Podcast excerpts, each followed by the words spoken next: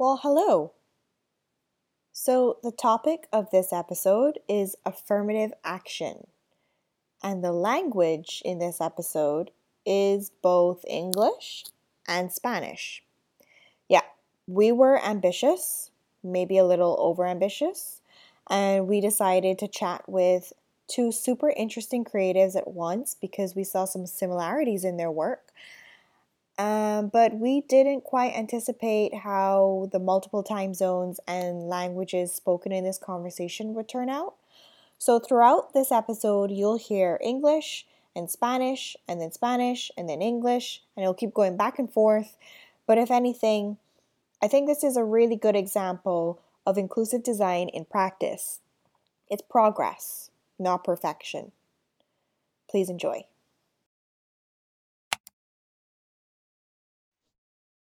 Hola, pues vamos a empezar el Zoom de hoy. Bienvenidos, este es nuestro Zoom número 2 de Manifold. Hay gente de todo el mundo, estamos desde Toronto, Los Ángeles y México. Eh, nuestra traductora es Tania. Hi, this is our second Zoom. We're transmitting from uh, a lot of parts in the world LA, Mexico City, Toronto, and we're very happy to, to have you here. I'm going to work today, my function is going to be as a tra translator. Um, uh, we'll have Soya. Eh, Soya nos va a explicar un poco sobre, sobre el tema de la affirmative action. Eh, después vamos a hablar de Dorian y vamos a hablar de Lal y vamos a, a dejar que, que esto suceda. so today our guest, we have Soya as our host and a member of Manifold. We have Dorian as a, as a guest and Dalal. We're going to talk a little, a little bit about what they do and what is affirmative action and let this happen. Um, thanks for the lovely introduction and for everyone for being here. Um, so tonight we're talking about affirmative action and we're talking to two amazing creatives and um, I'm going to lead us into what affirmative action is and then we're going to learn a little bit more about them. So, in talking about affirmative action, we're talking about the application of policies or actions aimed at favoring certain minority groups or those that have historically suffered discrimination with the main objective of seeking the balance of their living conditions for the general population. So, for example, creating gender or sexual identity quotas in educational establishments or jobs. So, we have Dalal, and uh, Dalal is a user experience and transportation designer in LA. And she has a lot of interesting things to talk about um, with her work in affirmative action and design. And we also have Dorian, who is a well known documentary and fashion photographer who's worked with many um, fashion magazines. And he's going to talk with us about his work um, in the beauty world and bringing more inclusion there. So I wanted to start with Dalal. Um, if you could just tell me a little bit about your journey into design and how you became a user experience transportation designer from your background um, to where you are now. Hi everyone, my name is Dalal. I am a user experience and transportation designer. I'm actually a graduate student still, so I haven't graduated from my uh, master's program yet.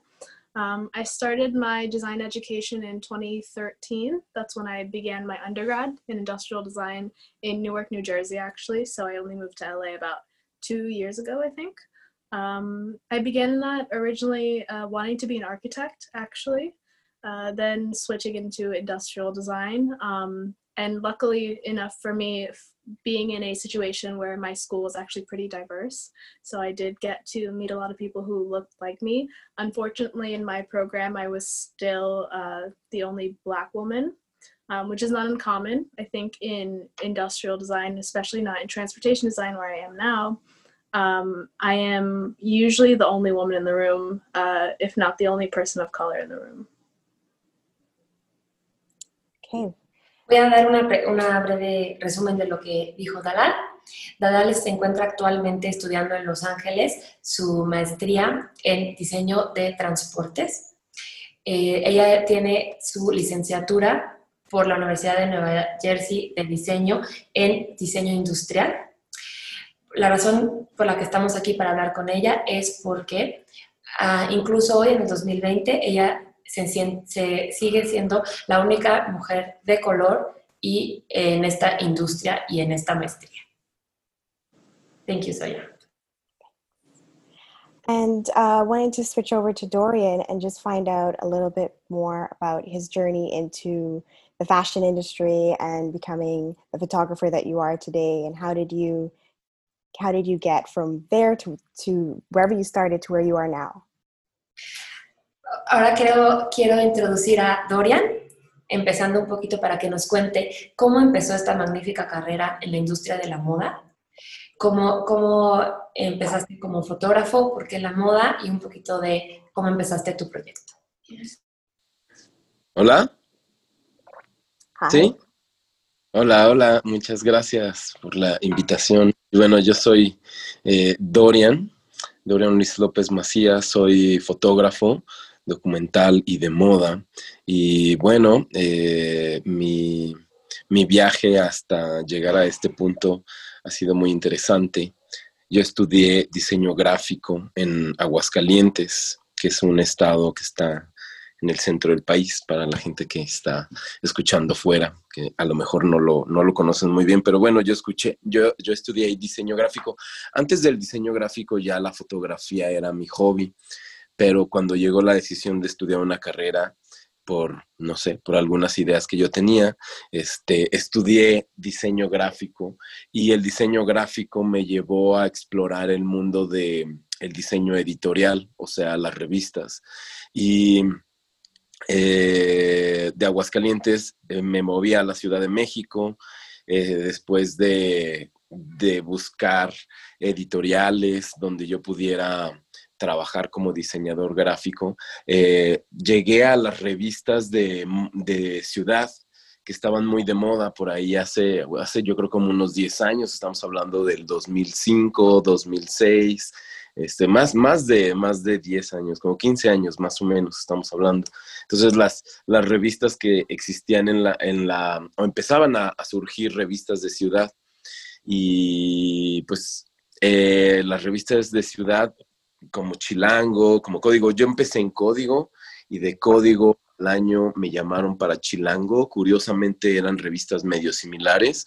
Entonces yo estuve diseñando revistas de ciudad, conociendo la ciudad, este, también el editor de la revista, siendo yo diseñador, el editor de la revista ya de alguna forma veía mi ojo para tomar fotos y me mandaba a fiestas, a retratar el estilo mm, chilango. Este, eh, fue cuestión de tiempo para que yo llegara a ser editor de arte de una revista de moda.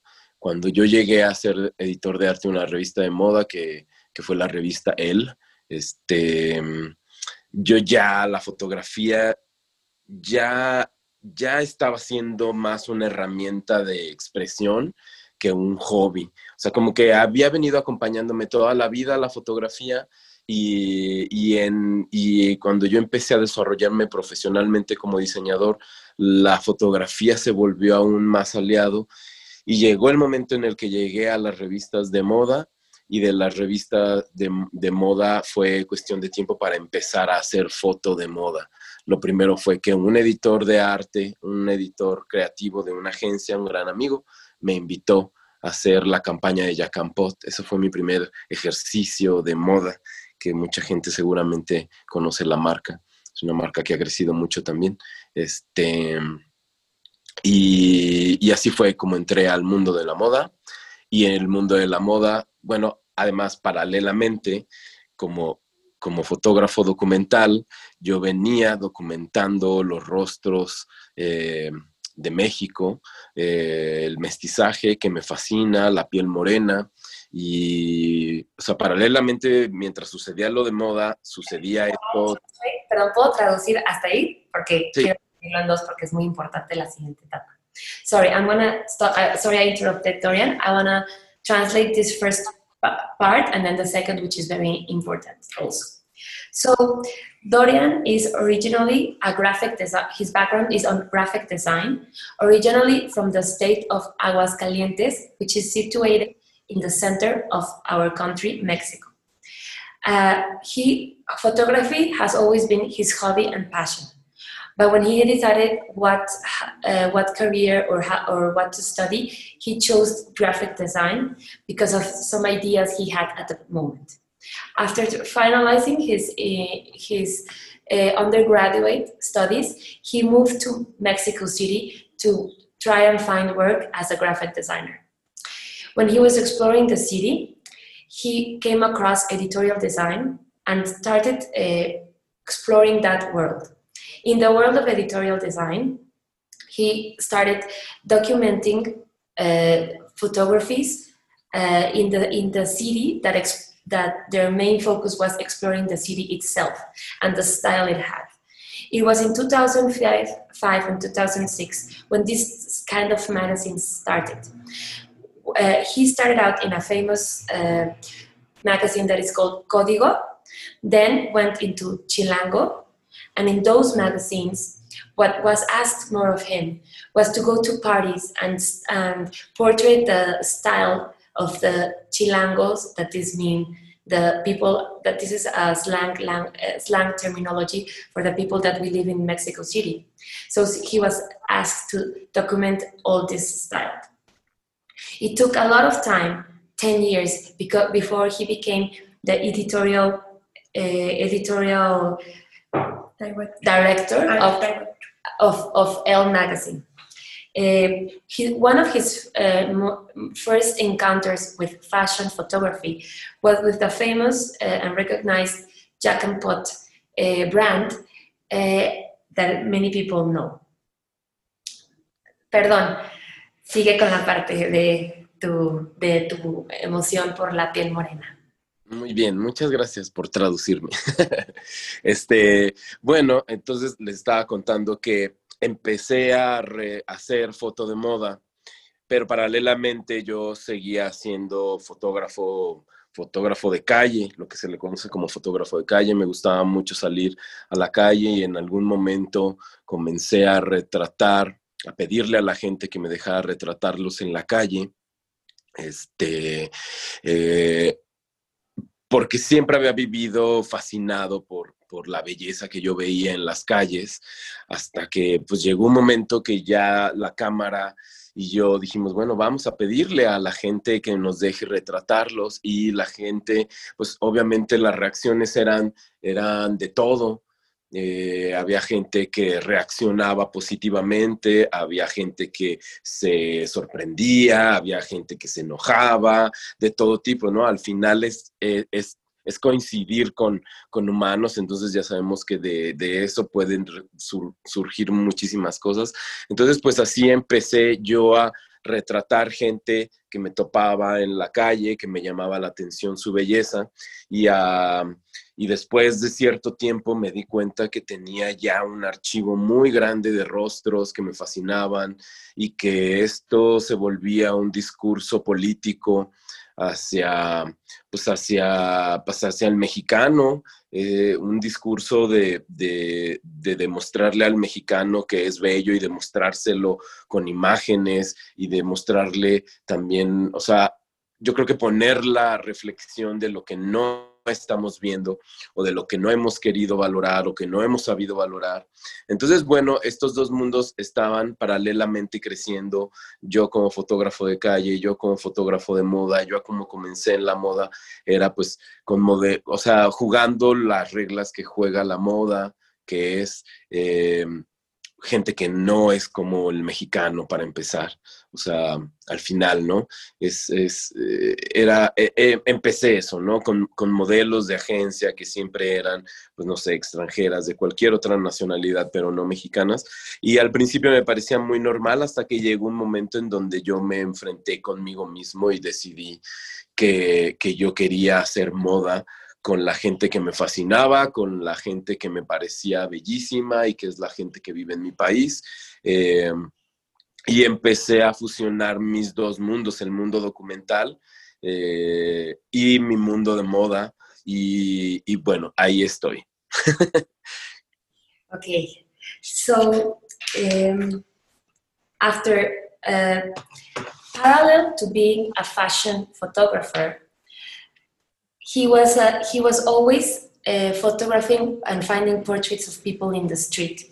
He was um, amazed and in love with all the all the street styles he found, and amazed and uh, valued a lot the beauty that he found in Mexican streets. When when asking people to take their portrait, he, he came across all time all kind of reactions, which is normal when coming across every all the kind of human beings he he was photographing he, he realized after a while that he had made a very big archive of, of portraits and it became a, a political action or a statement of to demonstrate to the people the beauty of, of Mexican people and the beauty he found in, in our streets. As a fashion photographer, previously to this, he felt it was normal to only photograph uh, agency models that almost always had a Caucasian beauty, beauty. So he decided one day that he did not want to do that anymore. He wanted to photograph the beauty, the beauty he loved, the Mexican beauty. Gracias. Okay. Uh, that's um, a rich, rich background to dive into. Um, so, what I was thinking of when we were listening to the translation is the interesting thing to me is that we have um, a woman, Dalal, in a kind of traditionally male space, and then we have a male, Dorian, in what could be possibly more of a female initiative. I wouldn't necessarily say that photography or fashion photography is female only because I know there's historically a lot of male fashion photographers, but the the initiative of pushing for inclusion in women's beauty is maybe uh, historically more of a female driven thing. Um, and so I'm really curious to know how Dalal found her way into this more male space, um, creating, I guess, a pocket of inclusion for yourself and what that's like to navigate that. Um, like, what was your motivation there? What was your interest? And um, how does that, how does your space of work, uh, uh, how does it organize itself day to day for uh, inclusion?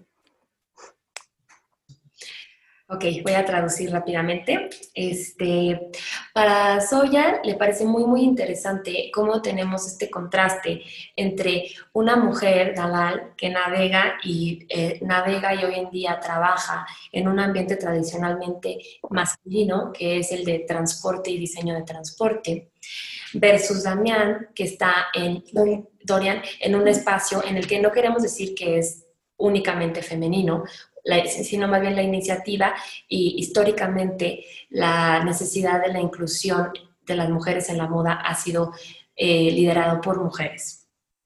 La pregunta es hacia Dalal, ¿cómo se incorpora en el día a día y cómo navega en este, en este mundo masculino y cómo, cómo integra la inclusión dentro de él?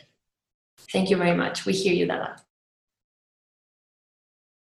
Um, so creating this pocket of inclusion in transportation or even in, in design in general, I wasn't uh, initially a conscious decision. Um, I never thought about going into my field thinking that I was going to be the only one, uh, whether that be woman, person of color, or black. Um, it was just a thing that I always wanted to do. And then once you reach those spaces, um, quote unquote, in the real world, maybe not even in a classroom, but in a professional setting, uh, and then you do start to notice that you are the only one, or perhaps you're not getting the opportunities that your white or male counterparts are getting or noticing the way that people are uh, talking about societal issues, um, things that are encompassed in design in a way that you don't think is necessarily ethical or right, uh, and then you become you come to the conclusion that that might just be because of who you are and the identity that you've grown up in, that you see the world differently from these other people. Um, it also has to do with growing up. I grew up around a lot of people who looked like me. Um, my the town that I grew up in elementary to high school was a majority African American and Latino. So I didn't think too much about being othered in the same way that I do in the design community because African Americans and, and the Latinx community is not well represented in design at all, um, especially not in transportation. So, coming into the transportation space after I've done four years of industrial design, um, being so hyper aware of my blackness and my um, womanness, if you will, um, I came to transportation, and it seems as though we haven't even gotten over the hill of women in transportation design or women in space or right. women in STEM that I don't even have the opportunity yet to face being black in transportation. Um, I I feel like the first read is still there's a woman here at, at this car studio or there's a woman at this car meetup. Um, and so first you have to get through those hurdles um, and understanding that and I think just the the, honestly the anger and the frustration of knowing that you have to work so much harder um, because you have to prove that you belong in that space. I think that's what really pushes me to want to create these pockets. Okay. Gracias, Dalal. Dalal nunca pensó que ella iba a encontrarse en esta situación en donde iba a ser la única mujer o la única mujer de color en el, en, en el mundo de diseño de transporte. Ella escogió esta carrera simplemente porque le apasionaba. Ya estando ahí, se dio, se dio cuenta que se vio rodeado de un, un, entorno principalmente masculino y blanco, en donde no, no todos tenían las mismas oportunidades. Ella específicamente tenía menos. A la hora, incluso con sus compañeros, a la hora de discutir temas sociales, se daba cuenta que su visión de la vida y de la realidad era completamente distinta. Como ella creció rodeada de afroamericanos y latinos, ella, todos compartían su misma visión y para ella su, su, color y su origen no era, no era algo con el que vivía todos los días o pensaba en eso. En el mundo del diseño, desde que entró al mundo industrial, ella se volvió 100% consciente y todo el tiempo de su diferencia. Eh, hoy en día, en el mundo del diseño de transporte, se da cuenta que están, están muy lejos de poder, este, en los temas de inclusión, no solo, sobre todo en el de mujer. A su trabajo normalmente le dicen, miren, miren este coche que diseñó una mujer. Mucho menos ha empezado a poderse ver la inclusión en temas de, color. Entonces, para ella es muy frustrante porque tiene que trabajar el doble, tiene que ganarse la oportunidad que está ahí y tiene que demostrar el por qué está ahí. Thank you, Dalal. Thanks, Tanya. So, it sounds like for both Dalal and Dorian, there's like this unconscious journey that you took to, to getting to where you are now. You just kind of followed your instincts and your interests, and then you ended up where you are, and boom, oh, I'm like the only person here, or um, there's something here that's kind of underrepresented, not focused on, nobody's paying attention to it. And so maybe I'm going to pay attention to it. And this is very interesting for me is Dorian's um, Instagram project that he started. And I wanted to know a little bit more about that and how, how he started it and the results of it so far. Um, and yeah, if Tanya could translate that for us. so Soya es muy interesante ver cómo tanto Dalal como Dorian siguieron sus instintos y su pasión para, seguir, para buscar estos proyectos de diseño, sin fijarse que probablemente eran los únicos que tenían esta visión o les interesaba lo mismo. La pregunta ahora va para Dorian en el sentido de, hablando sobre tu proyecto de Instagram, ¿qué resultados has notado? Ya nos contaste un poco cómo empezó, ¿cómo, ¿qué resultados has notado o, el, o la, el público cómo lo ha recibido y qué historia nos puedes contar de eso?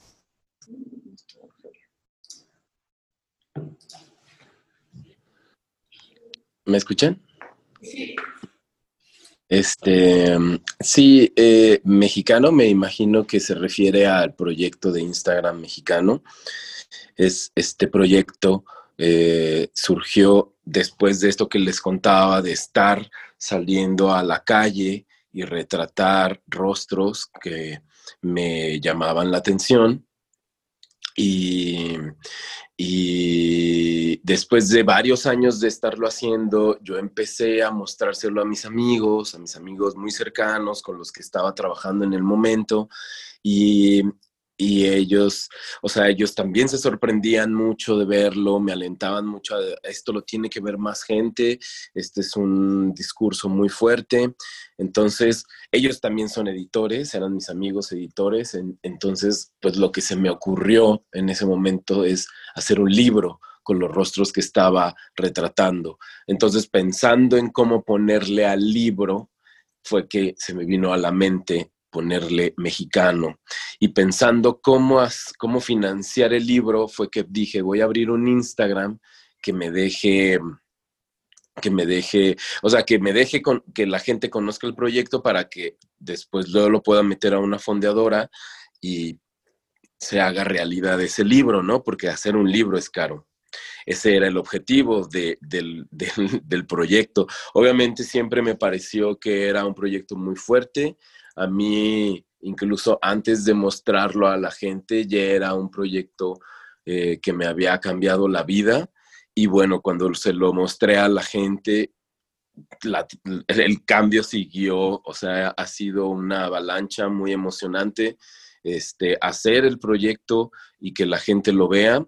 Eh, abrí el Instagram y, y, las reacciones fueron inmediatas. Había mucha sorpresa a mí me, emocionaba, me sorprendía porque al principio no sabía cómo lo iba a tomar la gente.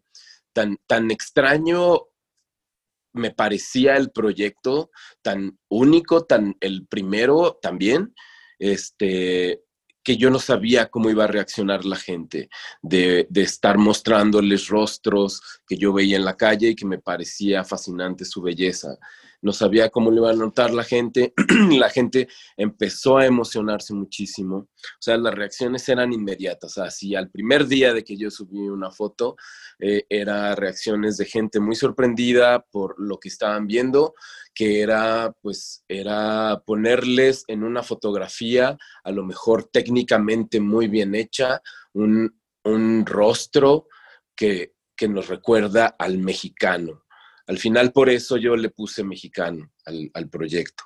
Y, y, bueno, pues eh, la avalancha de reacciones positivas empezaron a comenzar y a los tres meses me llegó la invitación del, Whitney, eh, que fue, bueno, a través de Rafa Esparza. En sí llegó Rafa Esparza, que es un artista de Los Ángeles, que ahora se ha convertido en un gran amigo, en un gran aliado. Este, eh, me llegó la invitación de él de estar con él en la Bienal de Arte del Museo Whitney de Nueva York. Entonces, ok. okay, so uh, how did Mexican Mexicano in Instagram started? From all these portraits uh, he had gathered in the streets, and after doing this for many, many years, he wanted to show this to the world. So what his first idea was to create a, a book, a book of portraits. But to find funding, since making a book is very expensive, he created this Instagram account in order to be able to, to found, find this, this funding. Uh, it, the, the reactions since the beginning have been very interesting, surprising, and amazing. Uh, he started showing it first to his friends who supported him. His friends were editors and told him to, to show these pictures to the world.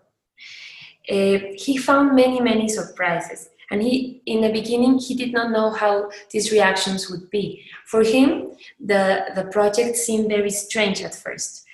but people started to react positively to it.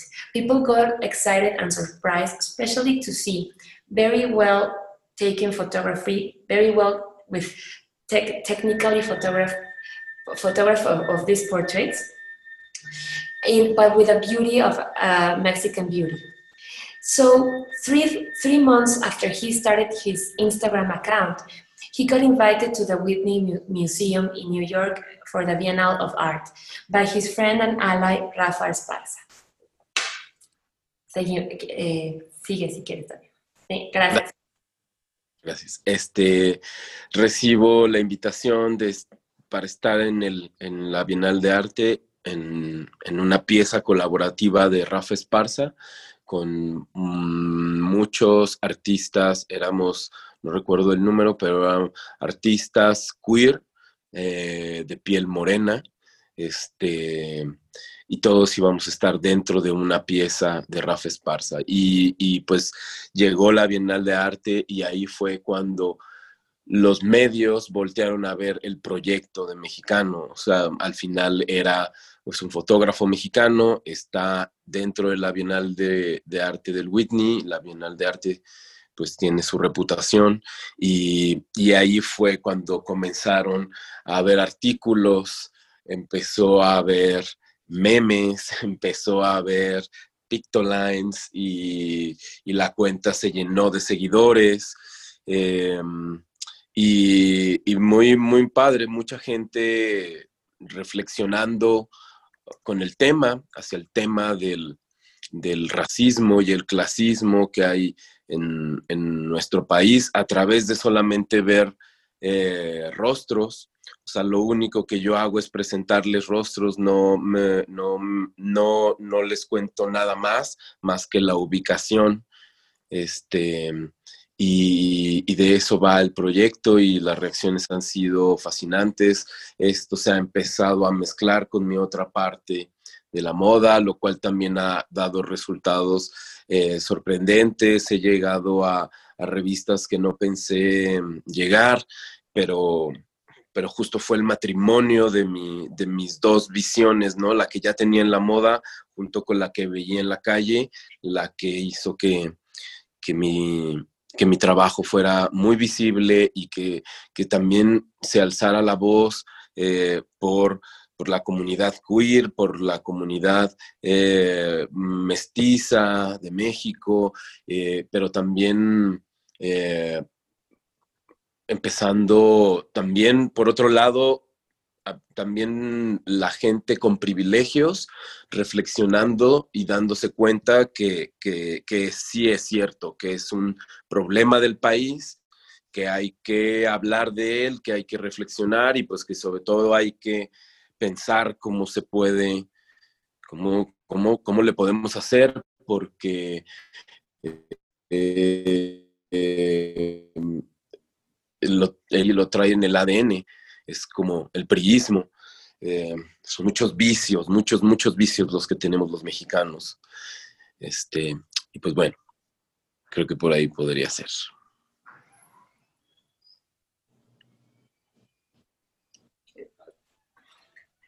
So, from this collaborative uh, piece that he was invited by Rafa Esparza from, uh, for the Whitney Museum, which involved uh, queer artists of brown skin, uh, the people, the media uh, started to pay attention to his work. So the article started. With the article started the pictolines and the memes, and he started to have more follow followers in, in the Instagram account. This, this became very nice because the people started reflecting about racism and classism. He did not say anything in his pictures. He just showed portraits and faces with the location of the of the of the where the pictures were taken and the people did the reflecting reflecting on themselves. With fashion uh, he started to merge the union between the fashion and the photographies he had been doing in the streets and that's when he saw that that this union created even more more reflection and he reached uh, many magazines that he did not think he would be able to do this. the one, one of the surprising and positive things what that was that the voice for queer people, for uh, half blood or mixed race people, the Mexican people started to uh, to happen.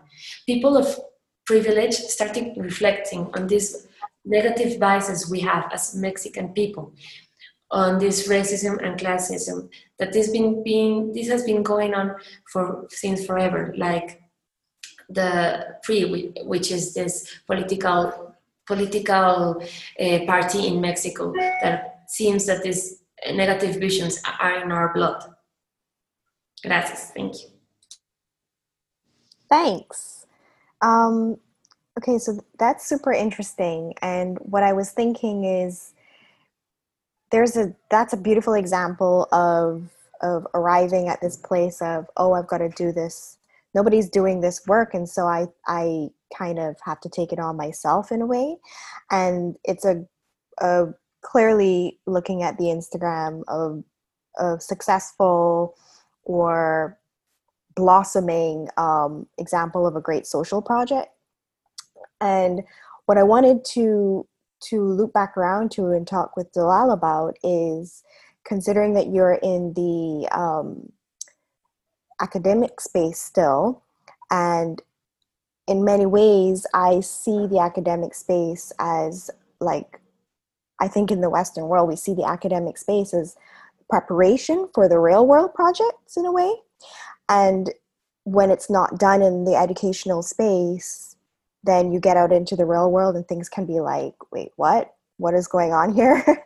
um, where you are now and what you see in the academic space, like what do you think can be done in your in your area of transportation design, um, whether it be in projects or initiatives or in conversations? Um, what do you see can be done in the academic space to bring more inclusion to and diversity to uh, your area and maybe just to design in general?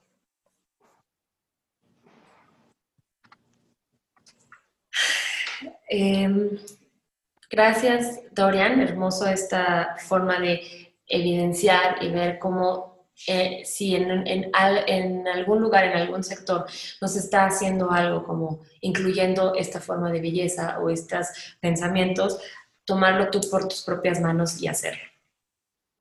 Ahora, para Dalal, este, que te encuentras todavía en el, en, el, en el ámbito académico y en donde como yo veo y como se entiende en el mundo occidental, la academia es una preparación para el mundo real. Pero si no hay herramientas en la preparación, cuando sales al mundo, ¿qué, espera, qué esperas? ¿Qué puedes esperar? Entonces, desde tu punto de vista, ¿qué puedes hacer en el mundo, qué se puede hacer en el mundo académico para generar más inclusión en el, en el, en el área de diseño de transporte y en diseño en general? Thank you, Dalal. Oh, so yeah. what I'm seeing in the in the academic space that uh, is often mirrored in the career space is um, the the unbalance of representation. So oftentimes, especially at the school that I'm attending right now, what I'll see is we have a lot of diversity among the student body, but those who are teaching us and those um, the chairs of our school and our programs, um, they they don't reflect that. And I think oftentimes, even in these studios that I might visit, I see that happens a lot where we might have a really diverse group of designers, but then those who run the company, um, those who are leading that group, they don't reflect the people who are working for them.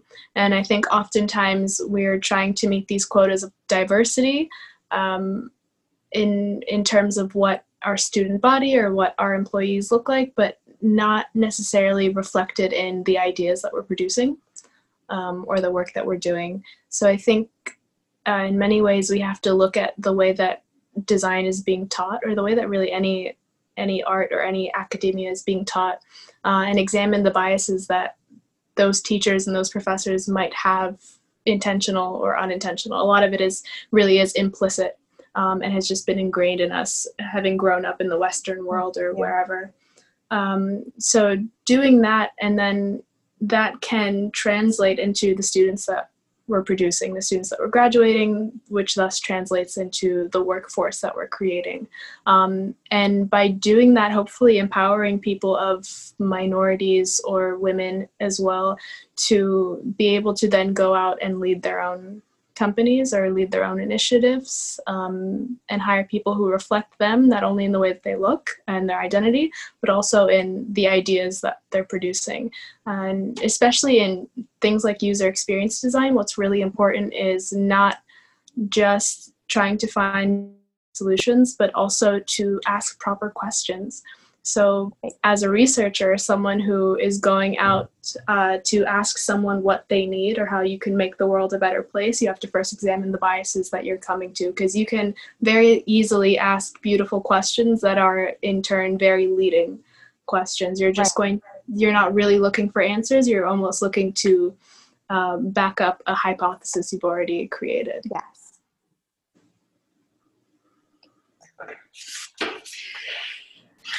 El desequilibrio se nota eh, en las universidades y en el mundo académico. No tanto hoy en día en los estudiantes, en donde podemos ver que, estudian minorías, pero sí en los maestros y en los puestos directivos de las universidades. Esto también se observa en los estudios de diseño, en donde se ve que, hay, que los diseñadores o los que están contratados eh, son de podrían ser de diversas culturas, género, color, pero no, los directivos de las empresas o de los estudios. También en lo que producimos y los mensajes que creamos no son inclusivos, no reflejan esta diversidad.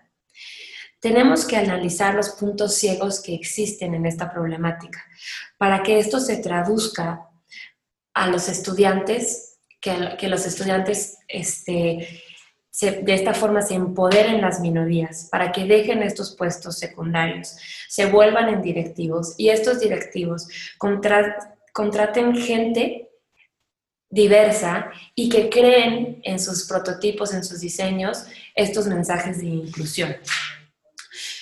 Hacer, para esto hay que hacer las preguntas correctas, no solamente buscar las respuestas a una hipótesis ya predeterminada las preguntas correctas sin miedo a las respuestas. Gracias. Thank you. Thanks, Tanya. Um, so, what you just said, Dalal, about uh, quotas is super interesting. And I wanted to bounce back to Dorian here because um, in when I was learning about uh, his, your background um, and your breadth of work, I came to realize that um, when we're talking about affirmative action, like you're one of the only Vogue fashion. Um, you've done one of the only Vogue fashion covers that represents Mexican beauty with indigenous models. And so I was wondering if you find this to be um, just to meet some kind of quota, um, to check a box, or because you feel that it was an honest uh, intention of in- inclusion and diversity um, in that in that magazine, that organization, and in doing that work. Para esto quiere traducir Monse. Castera. Norian, la pregunta es, eh, sabemos que has hecho sobre todo trabajos muy grandes este año, como por ejemplo la portada de Vogue, que es una portada histórica porque es la primera portada con una modelo eh, indígena en, en, Vogue en el mundo. Entonces la pregunta es, em, ¿cuáles son los cambios que, están, que crees que esto está generando? Y también si crees que, que todo esto es una cuestión como justo de, cumplir con una cuota, que es un poco de lo que habla también Dalal, ¿no? De que, ponen, de, de, si es como, sí, para cumplir con una cuota, o si sí está generando cambios, y cómo se generaría el cambio desde adentro, o qué crees que es lo que sigue. No silencia. ¿Me escuchó? ¿Ya? Listo. Este, gracias. Em, sí creo que hablando en general del mundo de la moda, sí hay medios para los que este cambio de, de eh, ¿cómo se le puede decir? Como de este cambio de dirección, el de voltear a ver hacia el mexicano, sí puede haber revistas que lo estén haciendo, por supuesto, por, por, porque, por estar a la moda o como dicen, por, por hacer check a una casilla, por sumarse al tema de la inclusión. Seguramente sí. En el, en el caso de la portada de Vogue, mm, eh, para mí es súper interesante porque ya llevo tiempo colaborando con, con, con, las editoras de Vogue, en especial con Valentina y con este, Carla. Y mm, siendo muy franco, desde el principio han sido muy, mm, me han dejado ser muy libre, como que han llegado a decirme, Dorian, ¿qué quieres hacer? ¿Hacia dónde vamos? Este, y para esta historia de portada, eh, la cosa fue exactamente igual. Mm, recibí una llamada mm, preguntándome qué tenía ganas de hacer, yo no había hecho el ejercicio de hacer retratos a distancia. Y eso fue lo que se me ocurrió proponerles. Les dije, no he hecho retratos a distancia, déjenme hacerles eh, eh, unos retratos a distancia y, mi idea inicial era pues eh, aprovechar que como iba a ser un, retrato hecho por videollamada, yo podía hacer la llamada a cualquier lugar del país y podía hacerlo a, cualquier lado en realidad.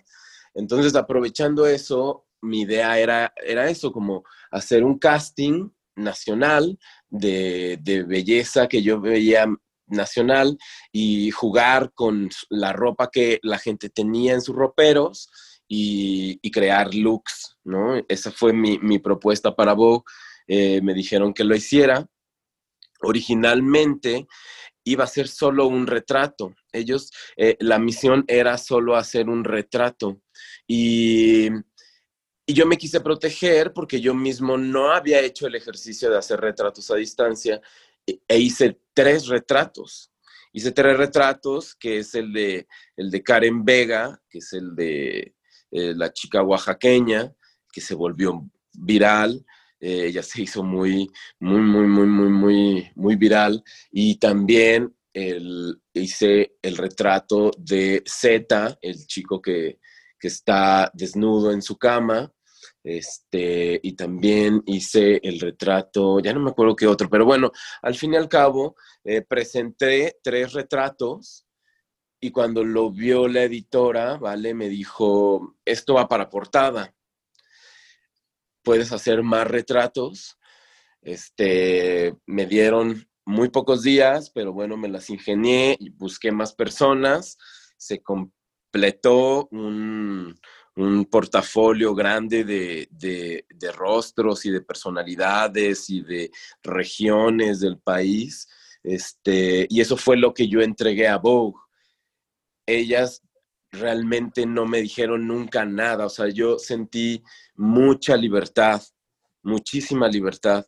Yo entregué lo que, lo que en realidad yo vengo haciendo con la moda desde hace mucho tiempo, que es, es usar al mexicano como modelo y jugar a la moda como se juega con los modelos este, y eso fue lo que hice, pero lo hice con videollamada. Y pues resultó que una de esas videollamadas fue Karen Vega y, detonó otra vez la discusión acerca de la inclusión, del racismo. Este, eh, pues al final, pues muy bien. Yo considero que es muy importante reflexionar, o sea, eh, hay que saber cómo reflexionar, hay que saber cómo discutir y, a lo mejor lamentablemente es algo que falla, pero bueno, la, discusión sigue y es importante que se hable para, para despertar este, pues este fantasma de la, del racismo y clasismo que tenemos en nuestro país y que creemos que no existe. So uh, for the Vogue magazine. The- uh, for, no, starting with sorry, talking about fashion, there is a space for this change of dire- direction. There can be some people that are doing it just to, for to be on, on board of the conversation or just to play a check. In the in the topic of the Vogue magazine, this is a very interesting topic. I have been collaborated with the editors Valentina and Carla for a while.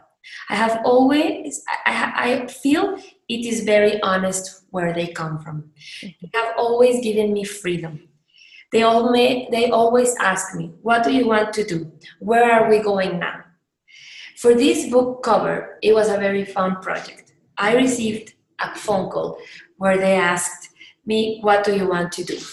So I decided to experiment with this uh, photography from a distance or a portrait from a distance. This would be with the tool of a Zoom phone call or a video call to take a portrait. So my first idea, since, since it was going to be a call, I was going to be able to do it this national wide. So I started doing a, a, a casting and playing around with this idea. So I played with what the people or the individuals had in their closets, what clothes they had, and starting to play with looks that we could work with. Originally, it was going to be only one portrait. But since I had never do, done this technique before, to protect myself, I did three. In this, in this uh, uh, phone calls and in this casting, Karen Vega was there this Mexican Oaxaqueña girl that became later viral. Also, Zeta was there, this the guy I pho- photographed naked in his bed. So I prepared these three photographies. And when Vale saw, saw them, she said, This is a cover material. And he asked me to do more with little time. So uh, this was hard, but I did it. It was very interesting because it became portraits of many places around the world, with around around the, our country, with many sort of clothes. I delivered, uh, so I delivered what I have already been doing. I used Mexican models and play around with their look, with their look as we play around normally with any kind of model. It was by chance that Karen Vega was there. And again, just by doing this, the conversation started again about racism and classism. And this, this discussion continues. And it's important to talk about this ghost, this ghost that haunts our country. Thanks. Thanks, Tanya. Um, I was thinking about uh, what Dorian was saying and what Dalal was saying, and seeing this journey of two people unconsciously journeying to where they are now in spaces that are not historically uh, uh, represented by people who look like them.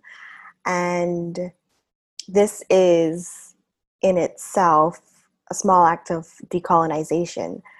These portraits that Dorian is working on and uh, placing Mexican beauty at the forefront and indigenous models is really unique and a great harness of one's power.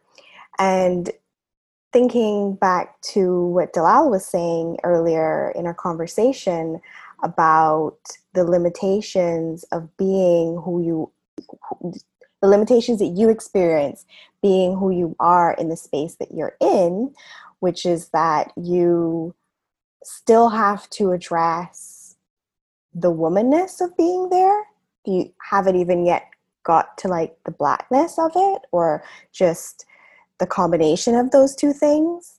Um, so i was thinking i was i was wondering with that in mind what do you think um, what is your instinct of the possibilities of what what you or or just transportation design can do in the future? Um, to address those things Para eso ya es muy interesante ver cómo dos personas se, eh, de distintos, este, se encuentran en un lugar en donde históricamente no son representadas, se encuentran navegando esta, esta, este, este tema de, de, inclusión. Estos actos, Soya los encuentra como actos de descolonización.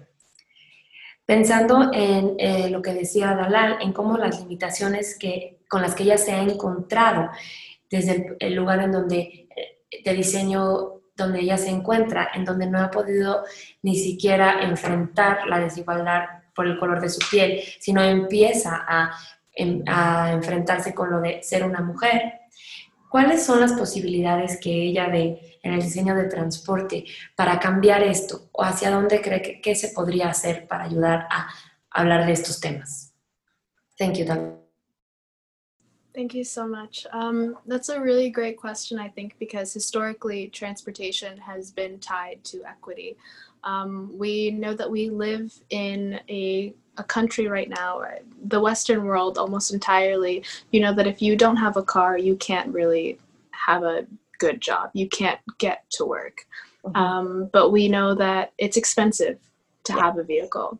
Um, we know that when the car was first designed, it created the suburbs, it created sprawl because people decided that they didn't have to live in these industrial cities. And then what was left was what then became the ghettos, um, the slums. Uh, and unfortunately, in transportation design, we don't have people who, in order to get into transportation design, you have to be able to afford to study transportation design. Right. It is it is an expensive field to be in. Um, the schools are expensive. The tools that you need, the physical tools that you need to have to do the job, can be pricey. So then, if you have people who have the privilege to study that, then the only designers you have are people who don't understand what it's like to live in a community where the highways of Los Angeles have torn your neighborhood apart. And right. now you can't see your cousin who used to live next door to you because their house was demolished by force. Right. Um, so historically, transportation, whether it be the private vehicle or public infrastructure, has been tied to um, elitism and classism. Um, we know that here, even in LA, a city that is completely dependent on the car, most people drive vehicles. We know that in areas of LA where we build infrastructure for the train, um, it actually makes the property value skyrocket. So the people who that public infrastructure was meant to help in order to help them get to work without a vehicle uh, now can't afford to live in the spaces that they used to live in. And I think the only way that we can overcome this is by having people who understand what it's like to be uh, of a underserved community actually getting into the field mm-hmm. as what i spoke to earlier when you have only people who are of a privileged class race gender identity at the top or the forefront of this industry then you only get those ideas being regurgitated out even if your designers are women or of color um, right. because they're going to be doing the work that you are asking of them or they're operating under a collective conscious that is generally wealthy and white and male those are the types of ideas that we are going to see produced. I'm going to give Tanya time to translate that. And then I think I have one more question. Same question for both. Perfecto. Eh, eh, es una pregunta muy, muy interesante porque el transporte siempre se ha asociado con la igualdad.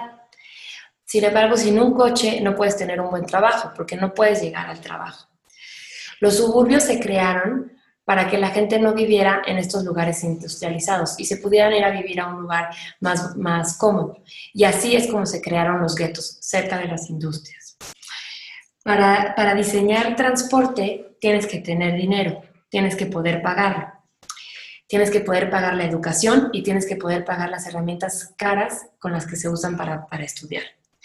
Los diseñadores que estudian esta especialidad son privilegiados. Entonces ellos no pueden entender lo que significa vivir en un lugar que fue gentrificado y donde tu, tu comunidad fue lastimada por, estos, por esta falta de transporte o por esto, esta división de la ciudad. El diseño de transporte público por esto se vuelve clasista porque los directivos o los que, tomadores de decisión no viven en los lugares en donde más se necesita transporte.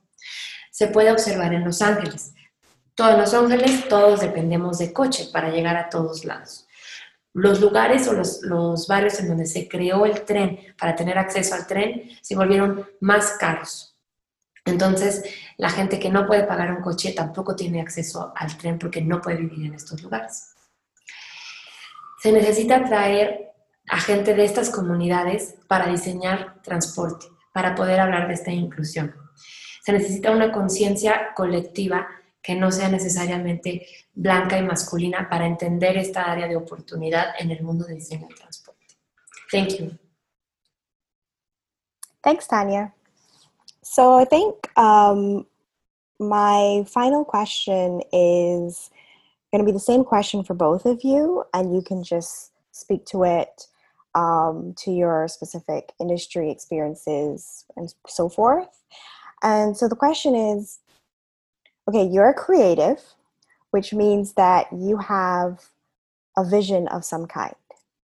So if you had all the inclusive and diversity power in the world bestowed onto you, based on what you see missing in your industry, what is what is that one change that you would implement right away? Para finalizar, vamos a hacer una sola pregunta para los dos.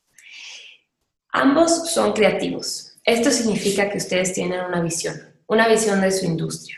Si tuvieran todas las herramientas inclusivas para crear un cambio en esta industria, ¿cuál sería el único cambio que harían? Let's start with um, Dalal, are you comfortable going first? Yeah. Sure thing.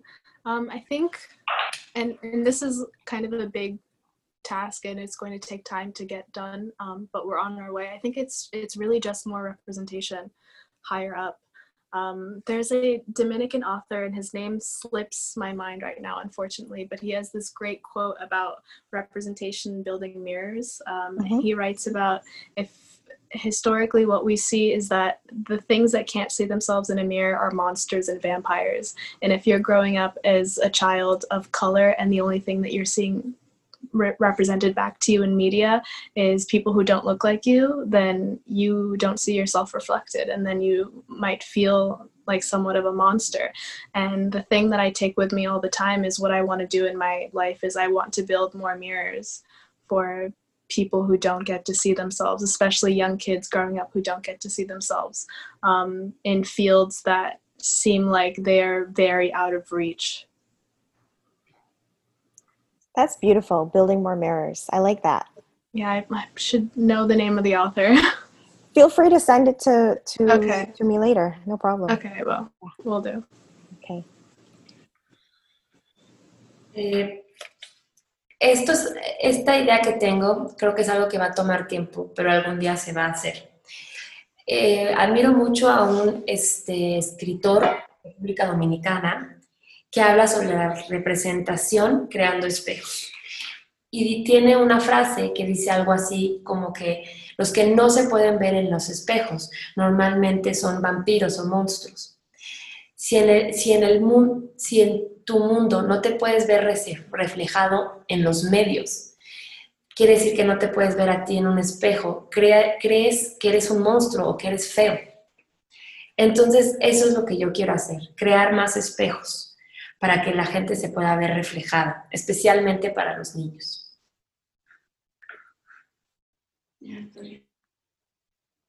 Dorian.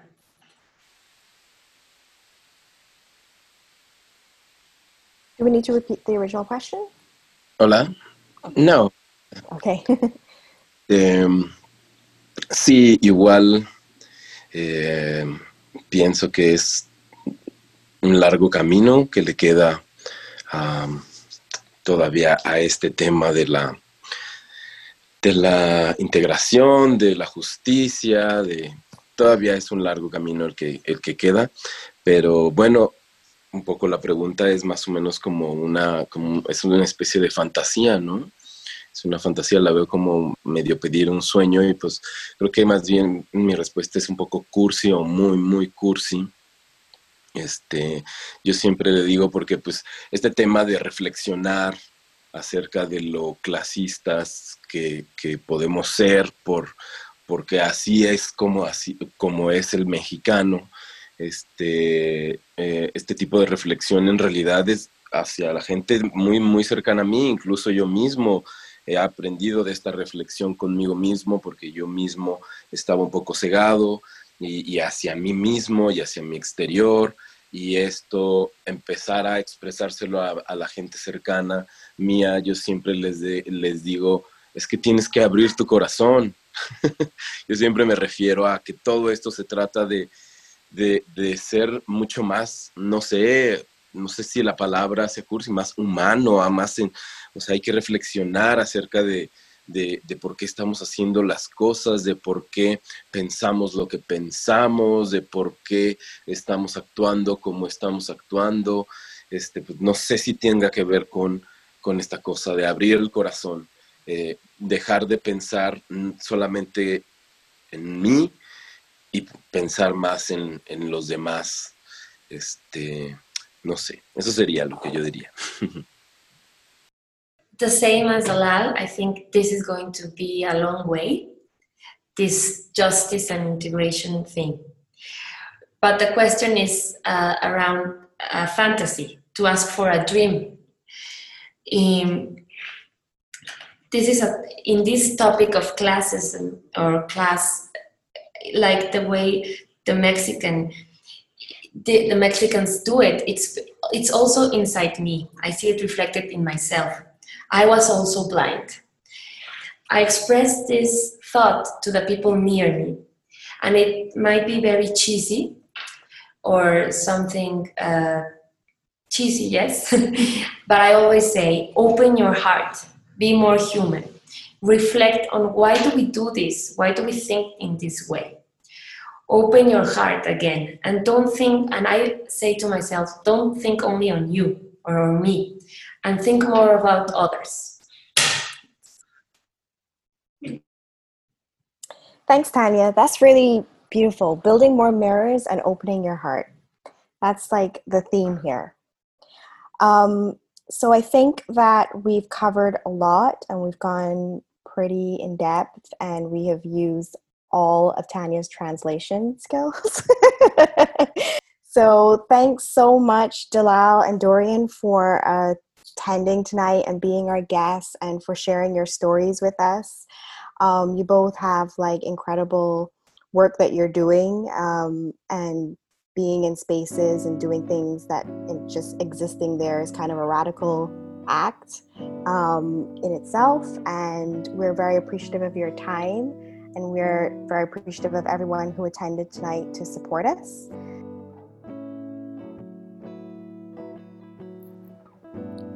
Inclusive Conversations is produced by Manifold, an inclusive design consultancy that connects mission driven researchers and designers to projects that drive positive social impact. This podcast is our safe space for unique and diverse conversations with people and creatives working towards more inclusion in the world. You can find out more about both Dalal and Dorian by visiting the show notes on our website. Just go to hellomanifold.com forward slash conversations.